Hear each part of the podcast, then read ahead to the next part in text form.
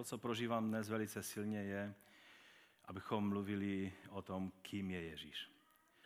Je to takové pokračování toho minulého slova ze stejné kapitoly eh, Jánova Evangelia, jestli jste si všimli. A to téma je Zkoumáte písma a ta svědčí o mně. To jsou slova Pána Ježíše.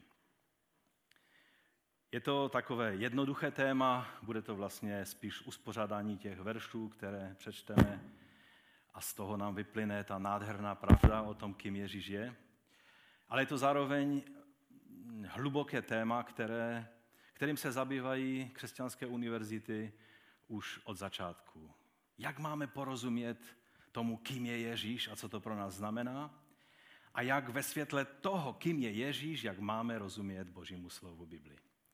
Takže je to i to nejhlubší téma, které se dotýká samotných základů křesťanství, ale je to i takové jednoduché téma, ze kterého se můžeme radovat, že těmto pravdám věříme a přijali jsme je do svých životů.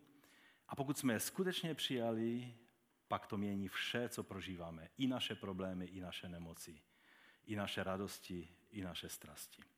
Povstaňte se mnou a budeme číst pokračování té páté kapitoly, tam, kde jsme skončili minulé, a já budu teda číst od 15. verše. Jan 5, 15 až 47. Ten člověk odešel a oznámil Židům, že tím, kdo ho uzdravil, je Ježíš. Proto Židé Ježíše pronásledovali a usilovali ho zabít, že tyto věci činil v sobotu.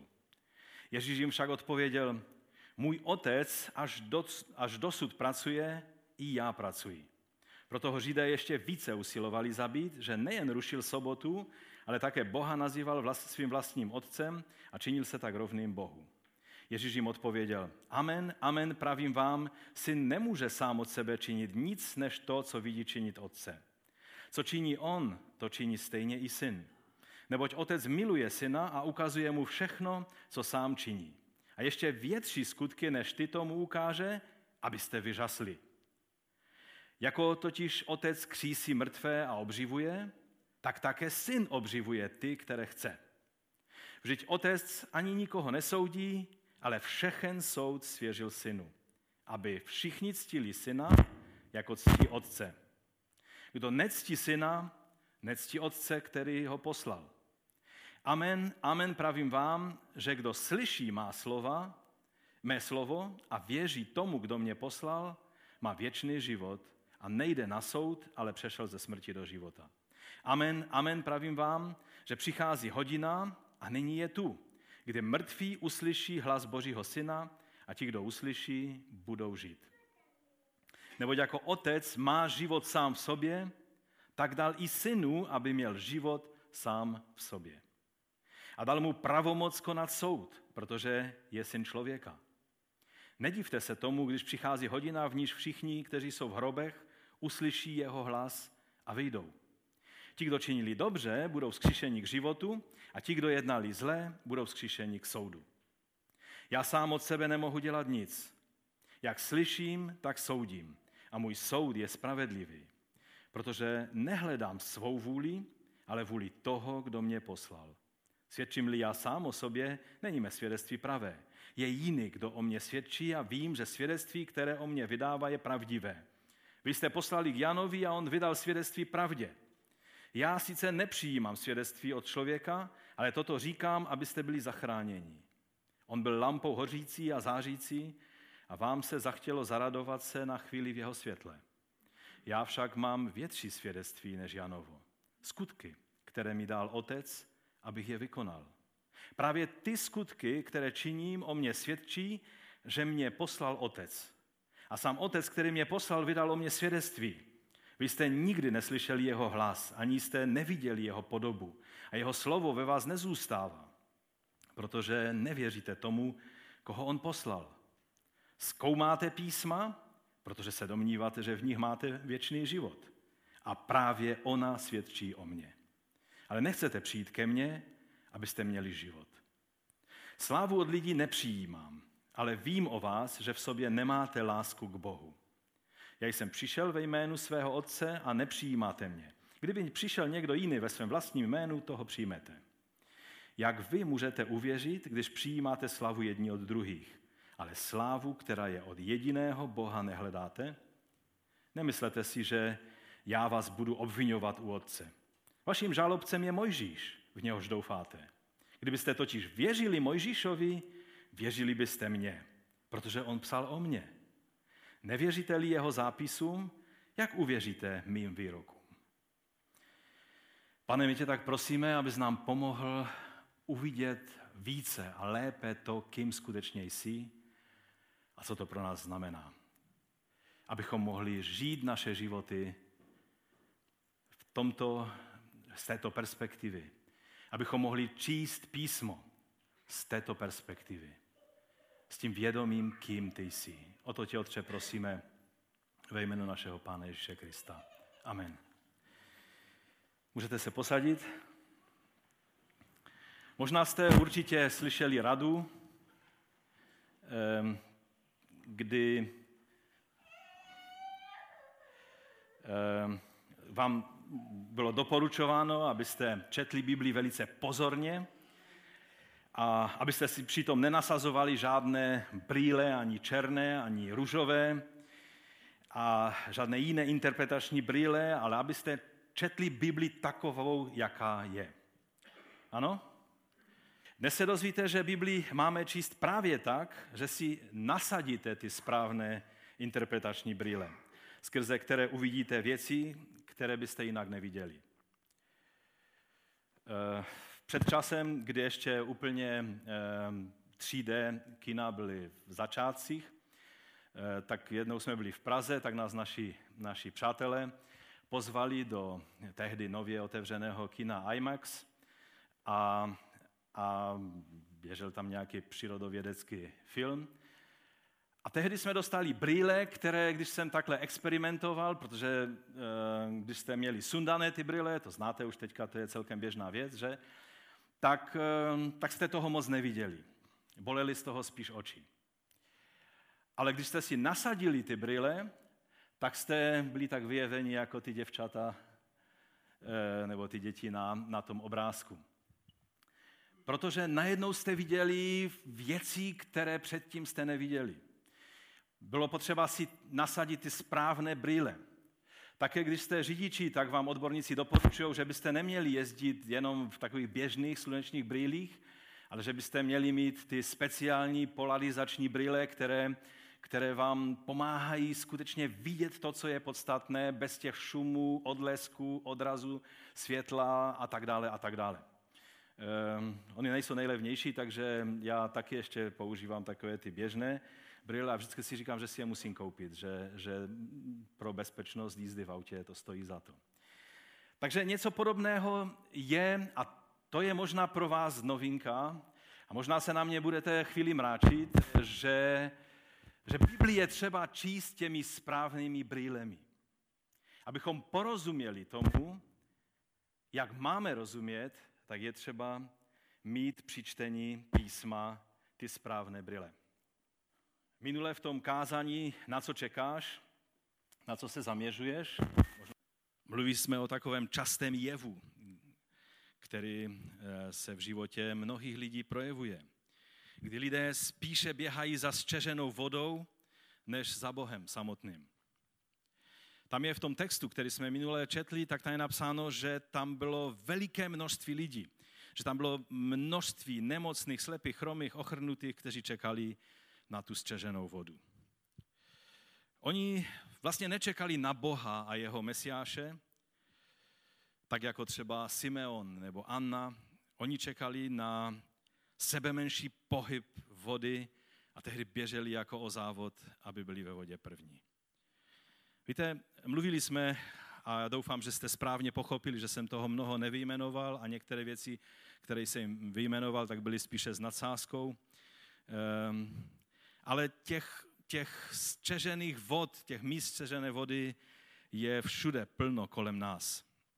Samozřejmě ne každé místo střežené vody je stejně nebezpečné.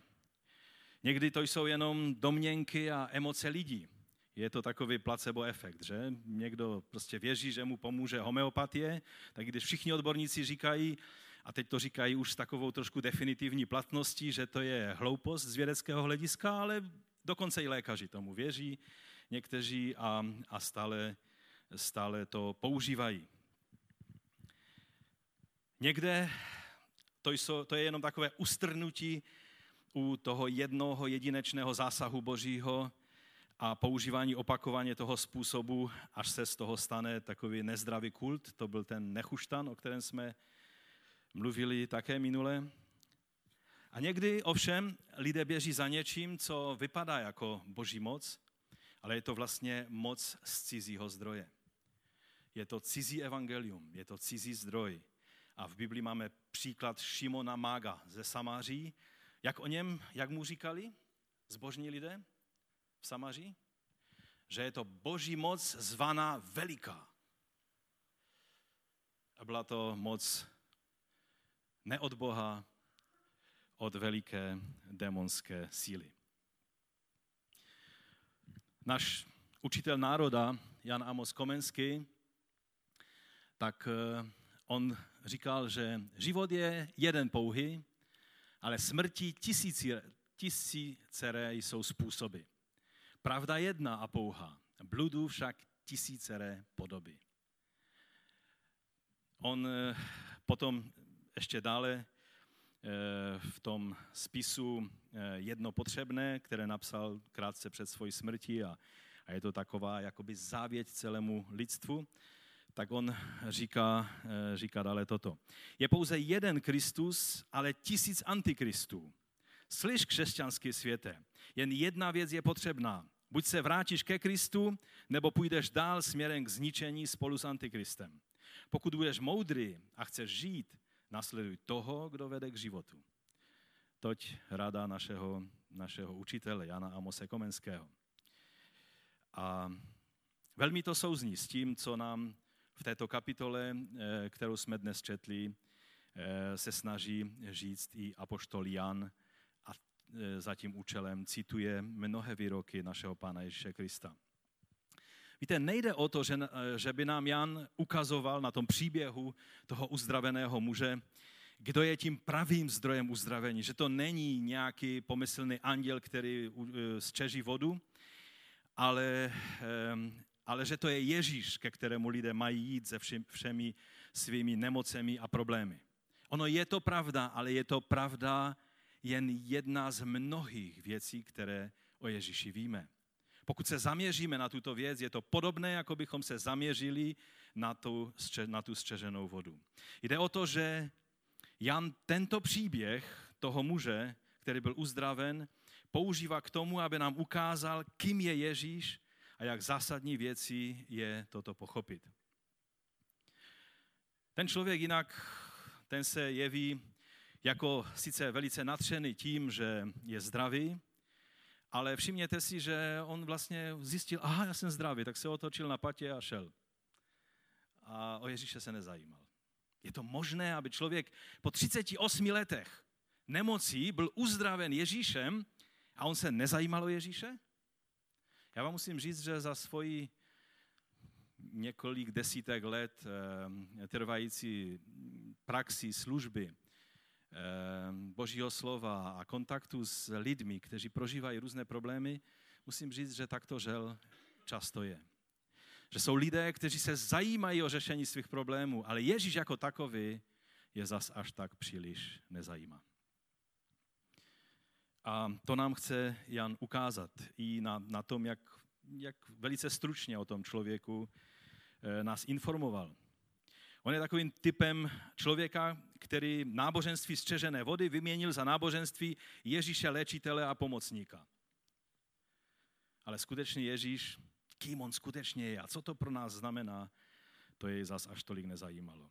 Své uzdravené nohy dokonce pak použil k tomu, když se dozvěděl, aha, tak to je Ježíš, tak běžel za autoritama a nahlásil ho jako takový správný bonzák. To je obrovský kontrast oproti tomu, jak reagoval uzdravený u e, rybníku Siloé, ten, ten od narození slepý. Když byl uzdraven a, a zase takhle tlačili na něho ty tehdejší jeruzalemské autority, těch um, učenců a, a, a kněží a tak dále, tak on se s nima dohadoval. A on jim říká, když se optali, tak, tak kdo to je podle tebe? A on říká, ehm, je to prorok. A tak jim to prokazoval a říká, že to nedává smysl, aby, člo, aby člověk byl schopen tyhle věci dělat a aby to nebylo od Boha. Že ho nakonec vyhnali ze synagogy, protože oni se rozhodli, že každého, eh, kdo bude věřit v Ježíše, takže propustí ze synagogy. To byl jiný příběh. Tady tento muž, on skončil v 15. verši toho příběhu, protože víc k tomu neměl co říct. Ježíš je středobodem písma. On je poselstvím písma. Smyslem toho, proč studujeme písmo. Pokud studujeme písmo z jiného důvodu, pokud hledáme v Biblii jiné věci, třeba odpovědi na různé zajímavosti života. Jsou lidé, kteří zkoumají písma, ale jenom proto, aby tam vyhledávali různé špeky. Nebo jsou sekty, které se zabývají jenom tím, aby vyhledávali všelijaké špeky, které spochybní ortodoxní učení křesťanské církve. A tak se budou do krve hádat o trojedinosti Boží a budou ji spochybňovat a, a, a o různých dalších takových drobnostech. A když jim ukážete ty, ta zjevná místa, jako třeba pátou kapitolu Jana, tak od toho rychle od, utečou k nějakému zašmodrchanému verši někde, někde v Judově listu a tam vám budou dokazovat, že asi to tak není. Jsou lidé, kteří hledají různé věci v písmu. Někteří v tom hledají odpověď eh, na své nějaké etické nebo morální nebo vědecké otázky, aby pak soudili lidi kolem sebe, kteří to vidí jinak. A tak jedni budou otloukat o hlavu lidem eh, víru v to, že věří v evoluci a budou jim dokazovat eh, stvoření a své argumenty používají tak chabé, že spíš lidi odřenou od Boha, než aby je přiváděli k Bohu. Další se tak natchnou tím, co říká Bible na etická témata nebo na morální otázky, třeba o, o tom, když muž žije s mužem a žena se ženou, že je to přivede k upřímné nenávisti všech gejů a lezeb. A myslí si, že teď na to káplí, co nám říká Bible. A já vám chci říct, že to, jsou možná, to je možná pravda, ale pravdou je to, že Ježíš nám řekl, že máme milovat nejenom lidi, kteří žijou jinak, ale i dokonce i své nepřátele. Pokud tě tvé zkoumání Bible přivede do protiproudu Ježíšova jednání a myšlení a přístupu k lidem, Teď se nám je hodně mráčíte někteří. Pokud vás jakákoliv věc, kterou najdete v Biblii, má přivést k tomu, abyste porušili Ježíšův příkaz, Ježíšův názor, Ježíšův úhel pohledu na věci, pak Ježíš má pravdu a to, co si objevil v Biblii, si můžeš strčit za klobouk. No tak řekněte někdo amen. ale já zase nejsem tak závislý na vašich amen, stejně je to pravda. A vím, že to otevírá mnohé, mnohé otázky a že byste teď rádi mnozí položili některé, některé otázky, ale to můžete udělat na skupinkách.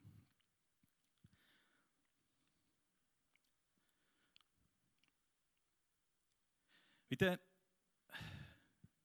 je nebezpečí, že když se zavrtáš do některých věcí, tak se můžeš minout se smyslem a poselstvím, poselstvím celého příběhu písma. A neuvidíš tam toho, o kom písmo je. A to je Ježíš, Mesiáš Izraele, který je naším pánem. Kdykoliv jsme v dilematu, koho máme poslechnout, když čteme něco, co se nám jeví v rozporu s obrazem Boha. Třeba hrozné násilné scény, které v písmu jsou popsané, eh, tak a, a pak víme, co mluví na to téma Ježíš, tak jak se zachováme? Co je pro nás Boží slovo? Ano, všechny historie, které jsou v písmu, jsou pro naše poučení. Ale to, jak máme jednat, nám nevysvětluje Jozue, ale nám vysvětluje ten nový Ješua, nový Jozue, a to je Ježíš. Jeho přístup k lidem je pro nás zavazující. To, že Jozua e, dal příkaz, pobíte všechny, nechte naživu ani jednoho, ani chlapce, který čurá na stěnu, to je situace, která byla před několika tisíci lety. Ale dnes pro tebe platí, že i když tě někdo proklíná, ty mu máš žehnat. Ještě víc se mračíte, nevadí.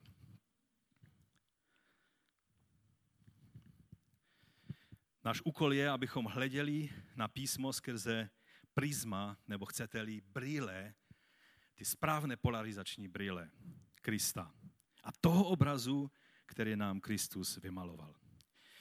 A to, jaký obraz nám vymaloval, to stojí za to, abychom se na to podívali. Jen v té kapitole, nepůjdeme příliš daleko, jenom tady, co, co je v této kapitole. Takže můj první bod je Ježíšovi silné, velice silné výroky o sobě.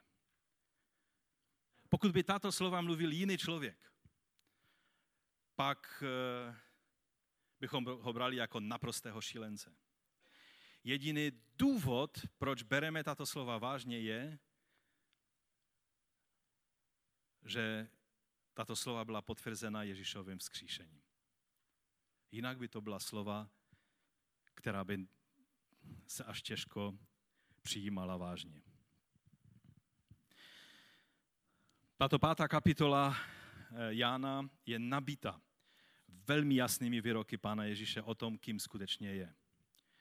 Pokud byste třeba mluvili, to je teď takový tahak, který vám eh, dám, kdybyste se setkali s nějakými takovými silně liberálními křesťany, kteří nevěří v božství Ježíše, anebo s nějakými členy různých sekt, většina sekt taky nevěří v božství Ježíše, třeba světkové strážní věže a tak dále, tak eh, nehledejte jednotlivé verše tam z toho místa, tam veršík, tam z toho místa. To je, to je jejich parketa. Takhle, takhle oni hrajou, že mají souhrn veršů, většinou takových těch eh, nejednoznačných a tím vás budou chtít zastrašit a zahltit. Přečtěte jim tuto kapitolu. Pěkně od počátku i s tím příběhem až do konce. Tady nejde o jednotlivé verše v této kapitole, Tady jde o to, co Jan touto kapitolou sleduje. A věříme, že z inspirace Ducha Svatého. Kdo neuvidí Ježíšovo božství zde v této kapitole, pak je neuvidí nikde a má zastřený zrak a má to svůj důvod.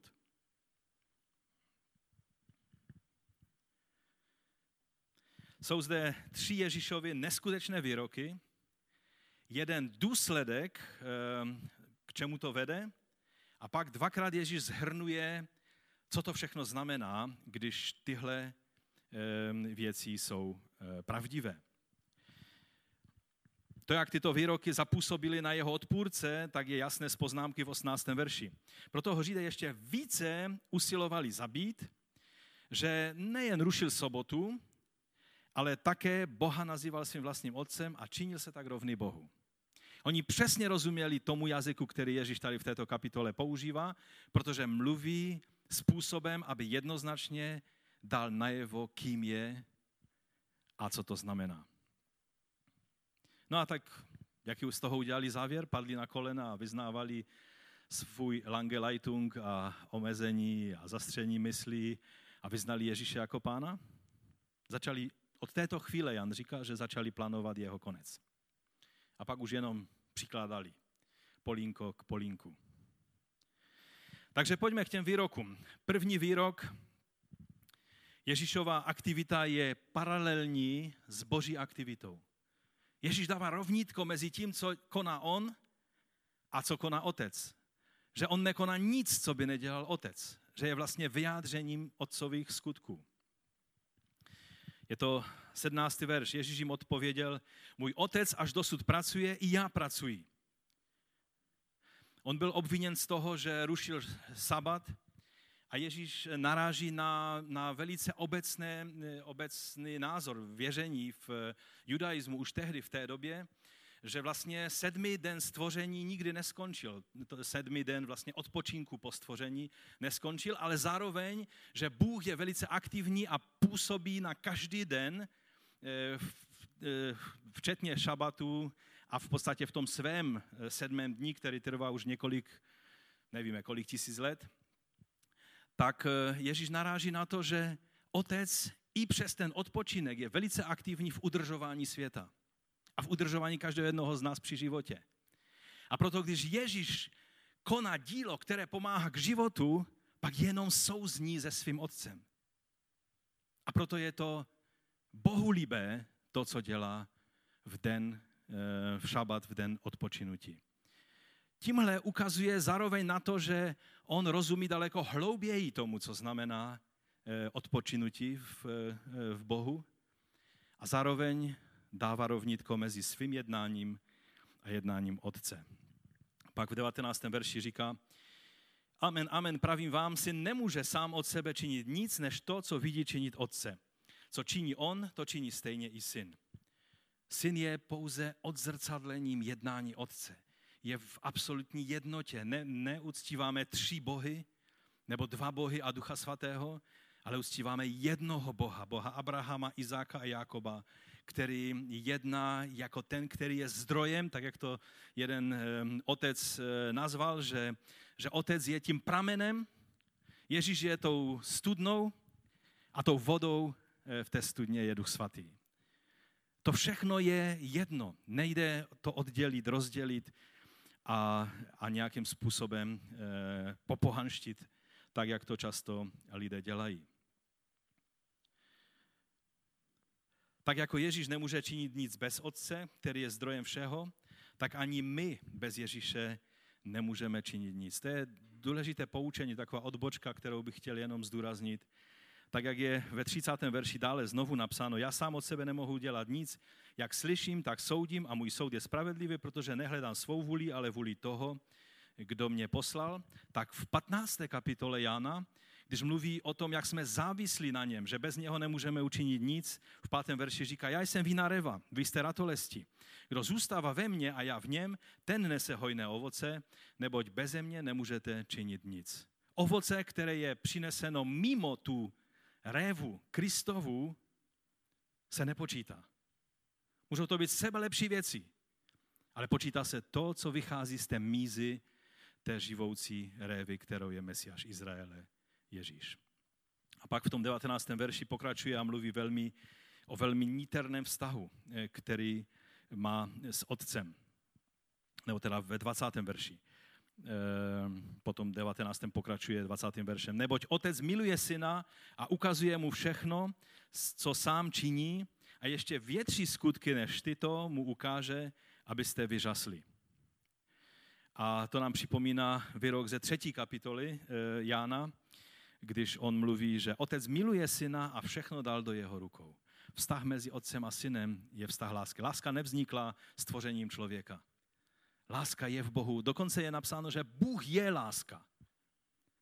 O ďáblu je řečeno, že když ďábel jedná sám ze sebe, když teda nekopíruje, neopisuje, nefabrikuje něco, co už někdo jiný vymyslel a tak dále, tak, že když jedná sám ze sebe, tak je to lež že je otec lží a vycházejí z něho jenom lží. O Bohu je řečeno ne, že miluje, ale že je láska. Kdyby láska zmizela, přestal by existovat Bůh a jelikož to není možné, tak láska je to, co zůstává. A proto je tak důležité, abychom skrze prisma Krista viděli vše ostatní.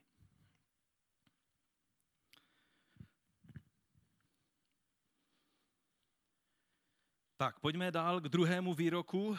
Ježíš je zdrojem života. To je tak troufalé eh, vyjádření, že já si pamatuju jako mladý člověk, když jsem tak zápasil s tím, všude mi člověk narazil na svědky Jehovovi, kteří vám mluvili o tom, že Ježíš nemůže eh, být Bůh a tak dále. A pak jsem se začetl do této kapitoly a to bylo úplně, si říkám, kdy to tady je černé na bílém, jak ještě někdo, jak může být někdo jiný než Bůh zdrojem života? Já si pamatuju, jak kdysi na mládeži nám Rudek vykládal, eh, jak, eh, jak vlastně vysvětloval takovým svým způsobem, co znamená boží jméno. Já jsem, kterým se zjevil Mojžíši. On říká, Bůh je jediný, který o sobě může říct, že já jsem, protože já to nemůžu říct, protože zítra nebo za vteřinu už tady nemusím být. Takže nemohu říct, já jsem. Protože teď to platí a za vteřinu to nemusí platit. Ale když Bůh řekne, já jsem, tak to platí na věky. A to je dobré vysvětlení, že? Zdrojem života. 21. verš. Jako totiž otec křísí mrtvé a obživuje, tak také syn obživuje ty, které chce. Tady je zajímavá i, ta, i, i ten závěr toho verše, že obživuje ty, které chce. že ta iniciativa je na něm. On přišel eh, k tomu rybníku a, a tam leželo plno nemocných a on přišel k tomu člověku, u kterého nebyl předpoklad, že bude příliš vděčný za to, co mu udělá. A řekl, vstaň, vezmi své lože a, a běž. A proč se rozhodnul toho uzdravit? Protože se na něm mělo zjevit to, kým Ježíš je. Často si myslíme, že, že něco je špatně, že Ježíš všechny neuzdravuje. Ale on vždycky to udělá tehdy, když on chce, protože primárně jde o to, aby bylo zjeveno to, kým on je. Ano, samozřejmě Bůh nám pomáhá, pomáhá nám různým způsobem. Ale naprosta většina věcí, o kterých čteme v evangelích, a to zní tak dost možná neletničně teď, co říkám, ale taková je pravda Nového zákona, jsou znamení toho, kým je Ježíš a co to pro tebe znamená.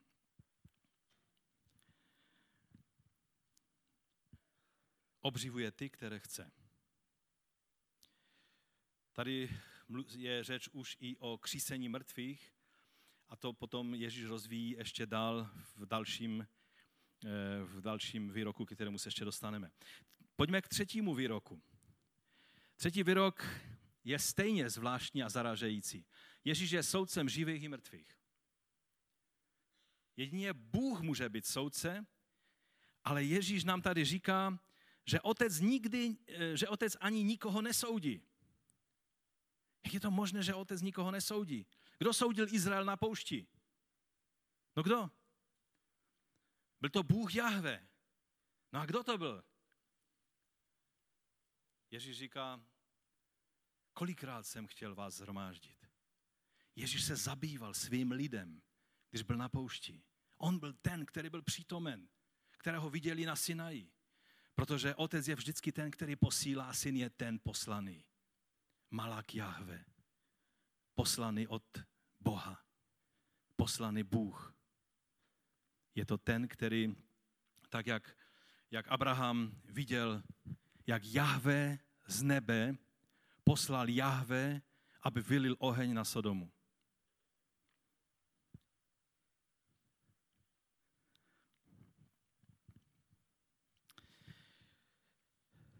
On je, a to je 22. verš, vždyť otec ani nikoho nesoudí, ale všechen soud svěřil synu. Všechen soud. Každé koleno jednoho dne bude muset pokleknout před tím, který bude soudit živé i mrtvé. No a to jsou ty tři výroky, které nás vedou k té otázce, co to všechno má znamenat.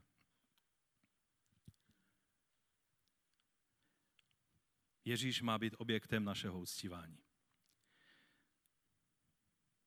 Jakkoliv to zní zvláštně, jakkoliv každá duše věro, věrného sektáře se musí prostě zatřást, jak může být člověk uctívan. Ano, anděle napomínali ty, kteří se snažili je uctívat, nedělej to, jsem sluha jako ty. Ale Ježíš, když Tomáš před ním padnul na tvář a řekl, můj pán a můj Bůh, tak ho požehnal, pochválil. A řekl, ale ještě více požehnaní jsou ti, kteří věří, aniž by viděli to, co si viděl ty. On měl ten luxus vidět Ježíše in natura, mohl si sáhnout na jeho rány. Viděl ho ve vzkříšeném stavu, kdy z jedné strany on s nima jedl a z druhé strany najednou zmizel a nebyl. Mohl vidět tu nadpřirozenou přirozenost jeho, jeho vzkříšení. A to bude ta nadpřirozená přirozenost vzkříšení, kterou budeme prožívat všichni. Ti, kteří jsou v Kristu. A to je fascinující. On říká, aby všichni ctili syna jako ctí otce. Čili jakoukoliv formu uctívání eh, prožíváte vůči otci, tak tu stejnou, tu stejnou formu uctívání máme projevovat vůči synu. Kdo, dokonce Ježíš říká, kdo nectí syna, nectí otce, který, eh, který ho poslal. To jsou klíčové verše které uzavírají takovéto dilema, jestli muslimové uctívají stejného Boha nebo neuctívají, je zbytečné se o tom dohadovat. To ať si vyřeší oni, jestli uctívají Boha Abrahama, Izáka, Jakoba nebo ne. Ale toho otce, kdo ho neuctívá skrze to, že uctívá syna, tak kdo nectí syna, nectí otce. To je jediný způsob, jak otec přijímá uctívání. Skrze to, že uctíváme syna. A to jsou velice závažné věci. A to nás dostává k Ježíšovu prvnímu zhrnutí, které on udělal. A to je 24. verš. A tento verš se často používá a cituje na evangelizacích.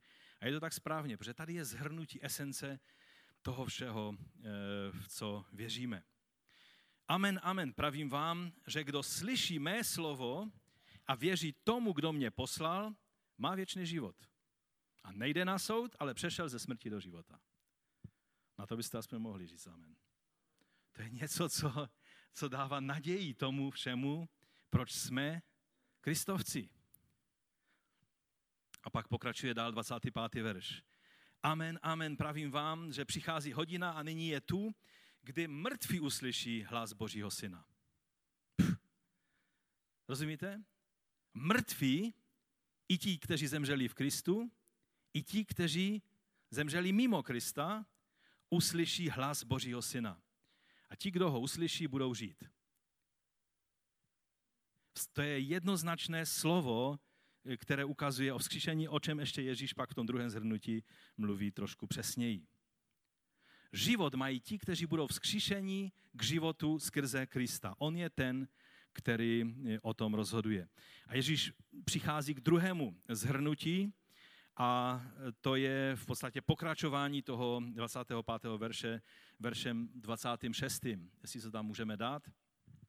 Neboť jako otec má život sám v sobě, tak dal i synu, aby měl život sám v sobě. Otec je zdrojem a Bůh z Boha je ten, který je poslaný a který má zdroj života taky v sobě. A dal mu pravomoc konat soud.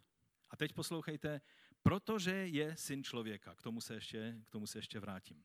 Nedívte se tomu, když vždyť přichází hodina, v níž všichni, kteří jsou v hrobech, všichni, kteří jsou v hrobech, uslyší jeho hlas a vyjdou. To zní, morbid, to zní morbidně, ale to je pravda, která je před námi. Všichni, kteří jsou v hrobech, uslyší jeho hlas a vyjdou. A teď, ti, kdo činili dobře, budou vzkříšeni k životu a ti, kdo jednali zlé, budou vzkříšeni k soudu.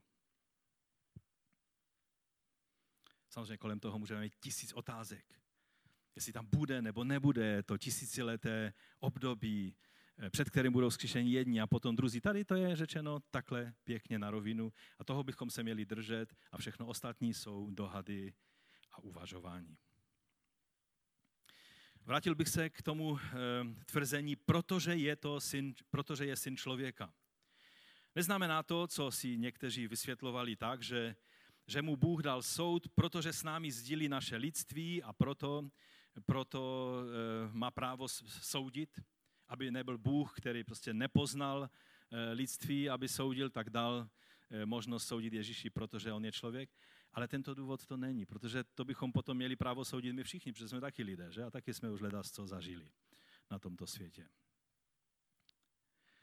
Ten důvod je jasná narážka, která v prvním století té narážce, když někdo řekl syn člověka, tak každý věděl, že je to termín, který nás vrací do Danielova proroctví. Každý, to můžete vidět v těch ostatních spisech, které se tehdy v judaismu objevovaly v prvním století. A e, to je Daniel 7. kapitola od 13. verše. V těch nočních viděních jsem přihlížel a hle, z oblaky nebes přicházel synu člověka podoben. Přiblížil se k věkovitému a před něj směl předstoupit a byla mu dána vláda a čest i království a všichni lidé, národy a jazyky jej budou uctívat. Všimněte si, že tady nejsou zglajšajtované národy a jazyky, ale v té rozmanitosti, co znamená všechny národy, jazyky, etnika, lidi, budou jej uctívat. Jeho vláda je vládou věčnou, nepomíjivou a také jeho království, jež nebude zničeno. To bylo proroctví eh, Danielovo a mohli bychom číst celou knihu Zjevení, kde tyto pravdy jsou potvrzené znovu a znovu a znovu. Čili to je to, že že on má pravomoc konat soud, protože on je tím synem člověka podle proroctví proroka Daniele. Takhle tomu musíme rozumět. Samozřejmě ty výroky zní velice, velice e, silně, ale pro nás ani tak ne, když se na to díváme z perspektivy těch dvou tisíc let a víme, kým je Kristus a celé dva tisíce let křesťanských dějin ukazují, že skutečně tento tesař z Nazareta je daleko, daleko nejvlivnější osobností, která kdykoliv chodila po této zemi. A, a jeho vliv neslábne, ale naopak sílí. Někdy podléháme takovému dojmu, že vlastně za chvíli už nikdo křesťanem nebude, ale nemilte se. Křesťanství je na největším zestupu, jakém bylo kdykoliv v dějinách. A to je dobrá zpráva, to potvrzuje, že to jeho království nikdy nebude zničeno. I přes to pronásledování a utrpení, které jeho učedníci musí snášet. Ale pro nás z té naší perspektivy se ty výroky zdají takové věrohodnější. Ale představte si, tam ty lidi v, z Galileje a v Jeruzalémě, teď přišli ti Galilejci do Jeruzaléma a viděli, viděli prostě ty všechny učence v Jeruzalémě, jak jim toho jejich mesiáše prostě e, tou svou znalostí Tory chtějí umatovat. A tak byli takový, takový nejistí, co všechno se bude dít a teď jim Ježíš řekl tyhle výroky. A, a samozřejmě eh, se jim to mohlo zdát velice neuvěřitelné, ale všechno to, co mluvil Ježíš, tak samozřejmě to, tím hlavním, o co se opírá to, že tomu věříme, je, jak jsem mu řekl, vzkříšení Ježíše Krista z mrtvých. Ale v judaismu všechno vždycky muselo být opřeno, každé tvrzení o dva anebo tři svědky. A Ježíš nám tady v této kapitole, nebo Jan nám tady dává dohromady Ježíšové výroky o tom, že jeho svědectví je potvrzeno pětinásobně. A to je můj druhý bod, že Ježíšovo eh, silné výroky o sobě jsou potvrzené pětinásobným svědectvím. Za prvé, první svědectví eh, je eh, v tom 37. verši a sám otec, který mě poslal, vydal o mě svědectví. Čili je to boží hlas, který, který zazněl z nebe. Byl to přímo eh, fyzický hlas, který slyšel nejenom Ježíš, ale i ti Jan Kštítel a i ti, kteří tam další byli. Vy jste nikdy neslyšeli jeho hlas, říká pan Ježíš. Ani jste neviděli jeho podobu. A jeho slovo ve vás nezůstává, protože nevěříte tomu, koho on poslal. To je narážka na to, co se stalo u Ježíšova kštu, jak jste jistě postřehli a například Matouš to popisuje takto ve třetí kapitole. Když byl Ježíš pokštěn, vystoupil hned z vody a hle, otevřela se mu nebesa a spatřil ducha božího, jak se stupuje jako holubice a přichází na něho. A hle, ozval se hlas z nebes, který říkal, toto je můj syn milovaný, v něm jsem nalezl eh, zalíbení. Čili toto se stalo u kštu Ježíšova, to, bylo, to byl první svědek.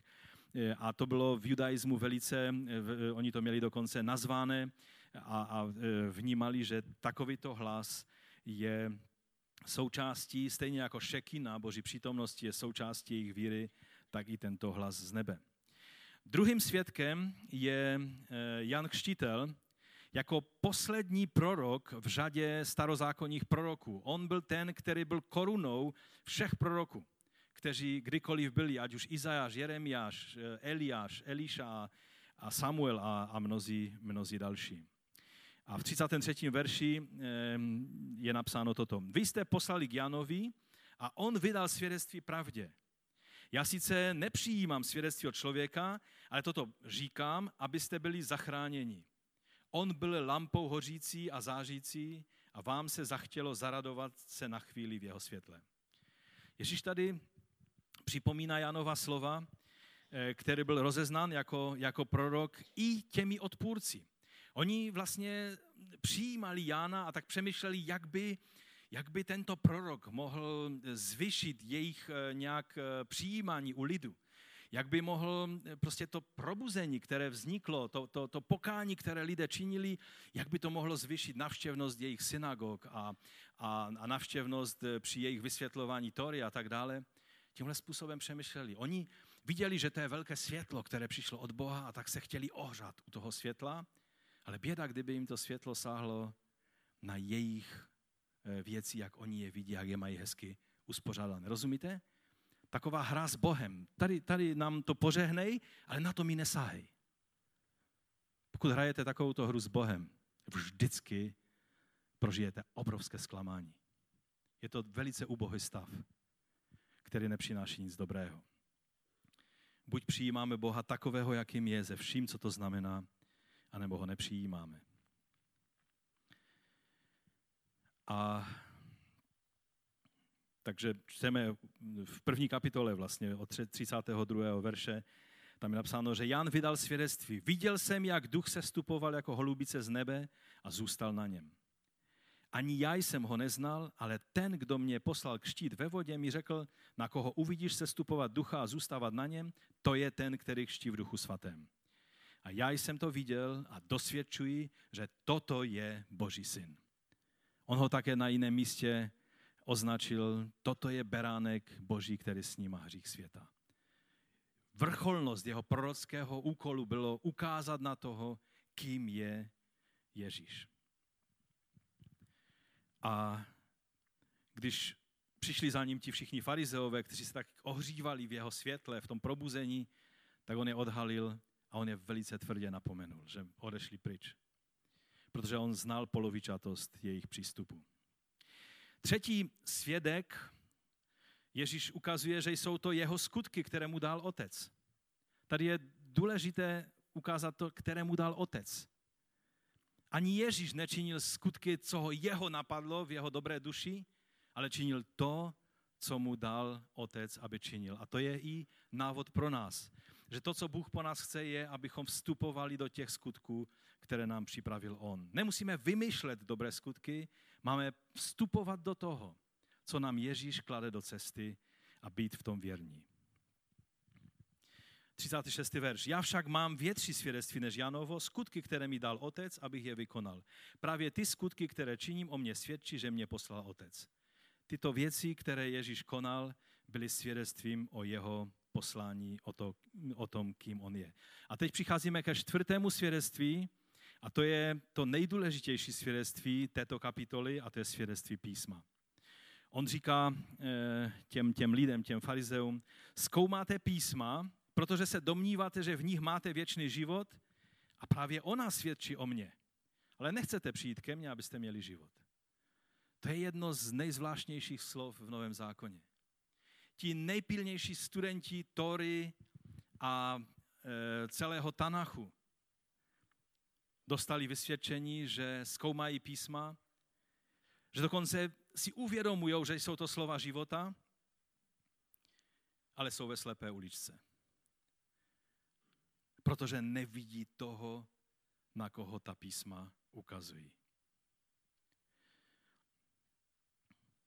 Luther, velký reformátor, kdysi řekl, že máme číst celou Bibli tak, aby nás vše v ní přitahovalo ke Kristu. Cokoliv čteš písmu, pokud je to nepřivádí blíže ke Kristu, tak to nečteš správně.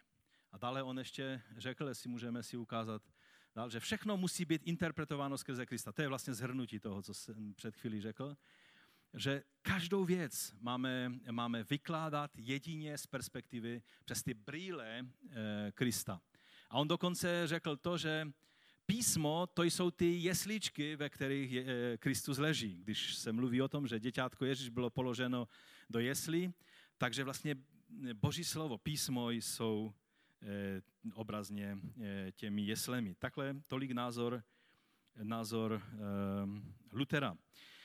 Jiný velký křesťanský myslitel, C.S. Lewis z naší doby, zemřel v 63. roce minulého století, tak on řekl toto. Je to Kristus sám, ne Bible. Poslouchejte dobře, jak odvážné věci on tady tvrdí. Je to Kristus sám a ne Bible, kdo je o ním pravým slovem Božím. Bible čtená ve správném duchu a e, s vedením dobrých učitelů nás k němu přivede. Někdy, když jsem to slyšel poprvé, ten výrok, tak jsem zaprotestoval a řekl, ne, ne, ne, to, to tak není. Ale pak jsem si uvědomil, že skutečně Bůh nám tady nehodil knihu z nebe, ale on poslal svého syna jednorozeného, který přišel a byl tím, kým byl. A učil to, co učil. a konal to, co konal. A to je slovo Boží a písmo jen svědčí o něm. Bible má svoji autoritu jenom kvůli tomu, že je to slovo o Bohu a o jeho mesiáši. Jinak by to byla pouhá náboženská kniha.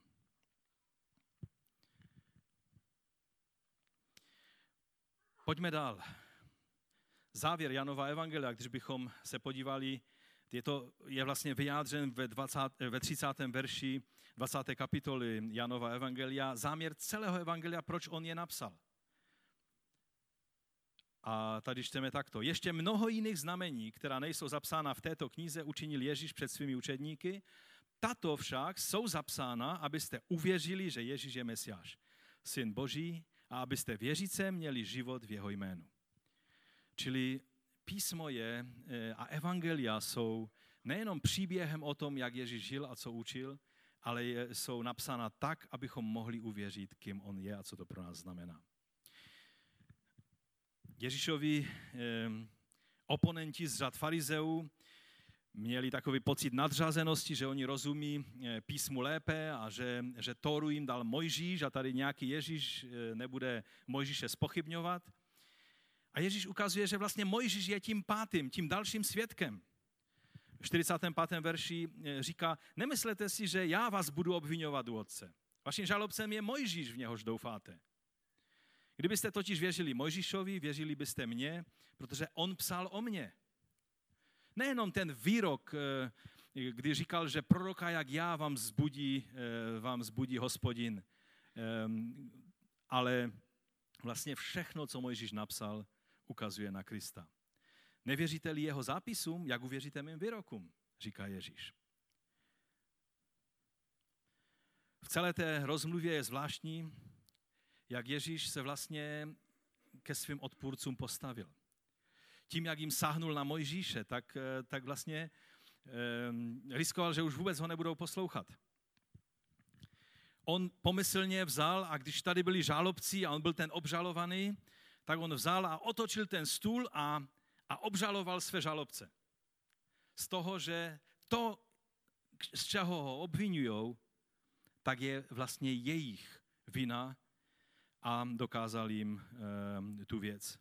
Že kdyby skutečně brali Mojžíše vážně, kterým se ohánějí, tak by věděli, kým on je. Víte, je to častý paradox, trošku jsem už o tom mluvil i minule. Někdo, kdo často křičí, že se nedržuje písmo, že, že Bible přece říká to a vy děláte tamto a tak dále, tak svými postoji se často takový člověk dostává úplně proti proudu Ježíšova učení a vidění písma. To je jedno z nejdůležitějších eh, poselství, které vám chci přenechat. To mi leží velice na srdci, abychom každý jeden tomu rozuměli. Že nezáleží jenom, že v Biblii něco vyštrácháš a najdeš. Ale jestli to, co vidíš v písmu, je skutečně v souladu s Duchem Kristovým, s jeho postojí, s jeho učením a s tím, jak on nahlíží na všechno a na, na každého. Když vidíš v písmu něco, co se ti jeví jako odlišný důraz než ten, který nacházíme u Ježíše, pak je na čase, abys začal vidět písmo přes Ježíšovy brýle. Jedině tehdy totiž uvidíš v písmu to, co máš vidět. Doufám, že si tu větu zapamatujete. My samozřejmě můžeme jenom dodat, že tím svědkem ehm, Ježíšovým, vrcholným potvrzením Ježíšových slov, jak jsem už několikrát naznačil, je vzkříšení. Ježíš mluvil ještě v době, eh, pátá kapitola je eh, psána, eh, nebo byla vyštěna, ty, ty výroky byly vyštěné ještě před jeho ukřižováním a vzkříšením a proto ten argument tam není jako svědek, ale pro nás platí 17. kapitola knihy Skutku, když Pavel argumentuje na Areopágu, tak říká, když tedy Bůh přehledl ty doby nevědomosti, nařizuje nyní lidem, aby všichni a všude činili pokání. Neboť ustanovil den, v němž bude spravedlivě soudit obydlený svět skrze muže, kterého k tomu určil. Všem o tom poskytl důkaz tím, že je vzkřísil z mrtvých.